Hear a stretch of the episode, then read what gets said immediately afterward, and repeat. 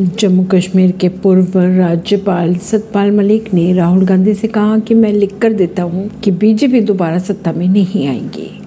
कांग्रेस नेता राहुल गांधी के साथ बातचीत के दौरान जम्मू कश्मीर के पूर्व राज्यपाल सत्यपाल मलिक ने कहा कि बस छः महीने की बात और है, मैं लिख कर देता हूँ कि बीजेपी सत्ता में दोबारा से नहीं आएँगे। उन्होंने आगे ये भी कहा कि मैंने पीएम नरेंद्र मोदी को पुलवामा हमला हमारी गलती से होने की बात भी कही थी, जिस पर उन्होंने चुप रहने के लिए कहा था। इस बातचीत को राहुल गांधी ने सोशल मीडिया प्लेटफॉर्म पर शेयर करते हुए लिखा कि क्या ये संवाद ईडी और सीबीआई की भाग दौड़ बढ़ा सकते हैं? राहुल गांधी से बातचीत के दौरान सत्यपाल मलिक ने मणिपुर हिंसा का ज़िक्र भी किया। नॉर्थ ईस्ट स्थित था, लेकिन इन्हें, यानी कि केंद्र और राज्य सरकार ने अशांत कर दिया। जम्मू कश्मीर को लेकर उन्होंने ये भी कहा कि समस्या का समाधान करने के लिए पहले तो राज्य का दर्जा वापस देना चाहिए जम्मू कश्मीर को।